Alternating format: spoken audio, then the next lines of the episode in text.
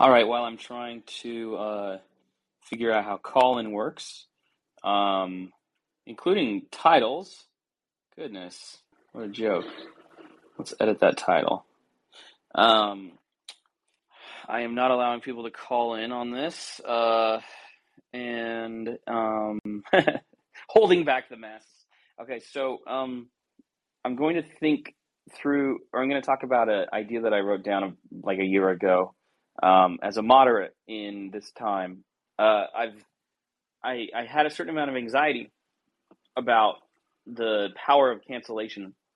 Um, but I've gotten past a lot of that anxiety, in large part because I believe that there's a way of avoiding, of becoming uncancelable. And, um, there's actually only one way of becoming uncancelable.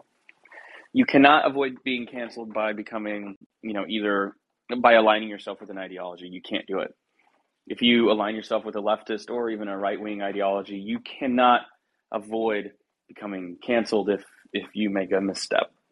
But what the woke internet demands, and I use the term woke without disparagement, um, uh, and I'm not, no, I, I think it's actually a, a word that people understand pretty well, so it's a useful word.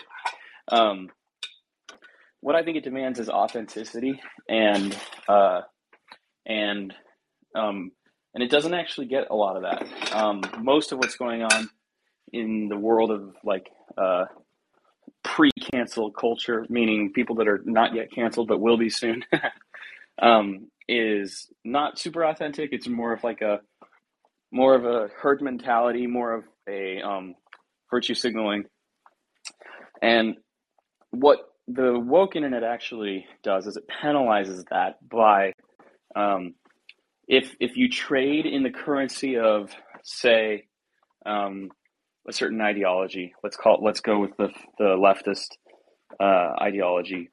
If you trade in that currency and you don't walk the walk all the time, you will be canceled, or you can be canceled. Um, and in, in fact, I think it's actually fair to say that if you don't stay up with the times, if you don't stay current with the shifts, then you can be canceled for that. So what happens a lot, there's this idea about the left that it eats itself. And I don't think this is actually an attribute of the left only. Um, it's just that liberalism in general is quicker to eat itself than conservatism. Um, liberalism will have a tendency to be like, here's our position on this. And then someone will post themselves, you know, further to the left and then say, you guys are actually too too far to the right on this. And then people will be like, yeah, that's true. We should do more. We should do more, more, more. Usually this is in pursuit of a pretty, uh, like an idealistic idea, something that's like basically on paper is good. Um, it, it has kind of good intentions, sounds good. But eventually what happens is that someone who posts themselves in a position finds other people to the left of them with whom they actually disagree. They're like, you've gone too far. Um, And then that person saying you've gone too far is at risk of being eaten by the people for the left of them. Uh, so there's like a kind of a purity test that increases. Excuse me. I don't think that's unfamiliar to anybody. I think that's all kind of old news. So what the authentic woke world demands is that you actually ride that wave as far as you can. And so, and that you stay with it. You commit yourself to the ideology. And I think that that is actually fine for people who are comfortable committing themselves to an ideology. The real, the people who get canceled are the ones who, um, they trade in that power and they ride that wave and they use the energy of that wave to move and to build their own authority in, in today's social commerce. They basically trade in that currency, but they eventually get caught holding it and not living by its precepts. And then they get canceled. So if you do not trade in that currency, if you just sit out the wave and say, like, uh, I myself am just a white guy who's basically a capitalist and a moderate. I don't get to trade in the currencies of these meaningful leftist ideologies. Even when I'm sympathetic to them, I don't get to trade in them for authority and power. And that's because I don't actually agree with all of their tenets. I do not authentically agree with their views. I only agree with, in principle, like some of their views, not all of them. And what the woke internet demands is that you do not participate in that if you don't agree. So, for example, I live near Portland, Oregon. When there was a lot of marches last summer um, during, uh, you know, there was like a year long um, time when we were like, uh, there was a lot of attention post George Floyd's murder toward um, like how our criminal justice system treats black men. And there were a lot of marches in Portland. I never attended one of them. And it's not actually that I don't agree with the idea of protest on behalf of uh, black men in the face of the criminal justice system, because to some extent I actually do agree with that. In fact, I don't disagree. Most of all, I don't disagree with the idea of people going and protesting that at all. And like, I don't disagree with people going and protesting anything, first of all. And second of all, I don't disagree with the idea that there's going to be a little bit of heat around something like that, and that that's justifiable that there's a little bit of heat around something like that. I don't judge movements by the edges. I judge them by kind of the center. And that does mean that there's collateral damage, and that's not perfect, but it is reasonable because we're apes. And I think that we're doing pretty good for apes. So I look at those leftist movements and I'm kind of like, you know what? Like, that is not only do I think mostly within their right, but where it becomes violent and stuff, while that's unfortunate, I'm not going to judge it by that harsh edge. I'm going to judge it by its kind of more central principles, because that's closer to the truth of what it stands for. And I don't disagree with those principles, but I also don't agree with the edge of those principles. And I don't agree with the, um, the tendency when you're in a protest to adopt a mob mentality. So I personally cannot transact in that currency. And I actually, quite frankly, understate my support for that movement as a moderate. So, um, and the, the, there's a huge amount of value to my mind in doing that. First of all, if I remain moderate on everything, while it can be kind of hard because it's easy to get pulled by uh, your heartstrings or pulled by the excitement of a movement, it's better to stay in the middle, because if you go to the extreme on a million opinions and you, and then, you know, in a different, uh, the person next to you goes to the middle on a million opinions, I would say that statistically you can expect that you're both going to end up being on average about the same amount of right and wrong. But the person that stays in the middle on every opinion is going to be better prepared to change their opinion when new evidence rises.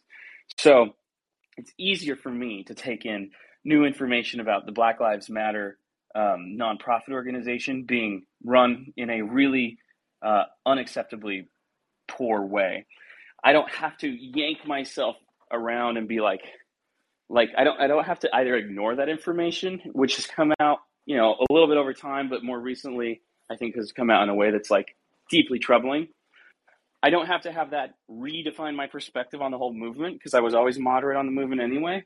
I can look at that as like, from where I stand in a kind of moderate position, I can see that as being like one of the fringe problems of movements is that the people that are going to take charge in them are going to be perhaps um, inexperienced in the ethics of leading large, powerful groups, and they're going to make ethical missteps. And I can call for, like, personally, I can say, I think it's very important that this be dealt with, that we don't ignore it. Whereas if I was out on the fringe of the movement, it'd be hard to say that, because I'd be at risk of getting pushback from people as if I don't support the movement anymore. So by not ever trading in the movement, I'm able to have a, a more accurate, I think, and a more fair take on the reality of the movement. And what I missed out on was I missed out on being able to be seen as a an ally to the oppressed, because guess what? I am not first and foremost an ally to the oppressed. I'm a, as I say on my Twitter profile, I am a cishet white guy, moderate, not progressive, but sympathetic, and that's it. I'm a father of three. I am I am mostly focused on my own life, and I am not a uh, guaranteed Democratic voter. I tend to vote for the Democrat, but in my local election, for example, I vote for a Republican again and again in the House of Representatives, because she's one of the only moderates in the House of Representatives, and I believe that we need more moderates in there. Even if I may agree with her Democratic challenger more than her, I believe in the principle of moderation more than I believe in the principles of domination by, um, you know, one side. So all of that is to say that I don't get to trade in this stuff, which makes it so that I can't really be canceled on this stuff. So in practice, that means I can't take jobs, I can't take positions, I can't advertise myself in a way that purports, that sets myself up as some kind of ally to the oppressed, because that's not what I am. And that's what I mean when I say that the woke internet demands of us that we are consistent and authentic, and that we do not trade in something that is not fully true for us. That means don't retweet the anger. Don't, and, I, and again, I'm not perfect at this, but I do try. It means don't retweet the energetic gotchas. That means don't jump into that. That means hold back, recognize you don't know a lot of things, and know you don't get to go cheer with the crowd. You don't get to, because you don't buy into everything they say. So that's what I've realized that is what makes it makes you kind of uncancelable. If you refuse to ever accept payment in social currency that you are not willing to take to the bank forever, you know, I know my metaphors are not perfect, but you just, you never, you never trade in that.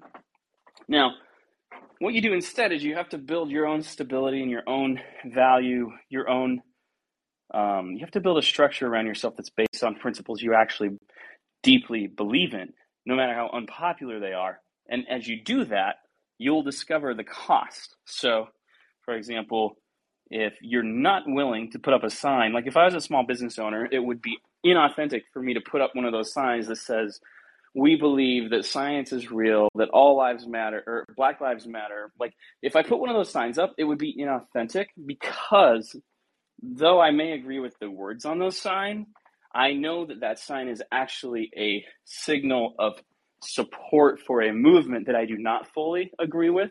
So I can't put up one of those signs. That would mean that if I was a small business owner in Portland last year, my business would have been destroyed. And that is just kind of like, that's just the reality. So in other words, I can't trade in that currency just to protect myself. I have to actually sit back on my own principles and say, which is what I would have said is I would have said, okay, well, like I am in a low power position right now because my principles don't allow me to pretend that I s- support this ideology. So I'm going to take some hits. I might lose my business. It might cost me a lot of money. And I can feel right now, uh, especially people on the right that think this way, they think like, that's just so horrible. Shouldn't be allowed to happen in this country. And like, I guess what you're, what you would be saying is that that is, sounds unjust.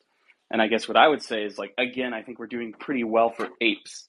So I don't think that it's just, but neither do I think that it is um, out of line with, like, average injustice in society.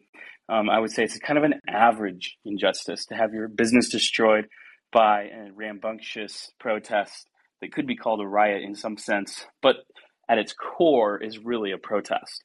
So I think that Um, You, that's a, a specific example of how if you don't trade in the currency of the movement, you don't gain from it. You don't get to ride the wave. You have to sit it out, and you might get run over by the wave. You don't get to ride on that power that that wave feels, that you don't get to be in that emotional excitement. You have to sit it all out.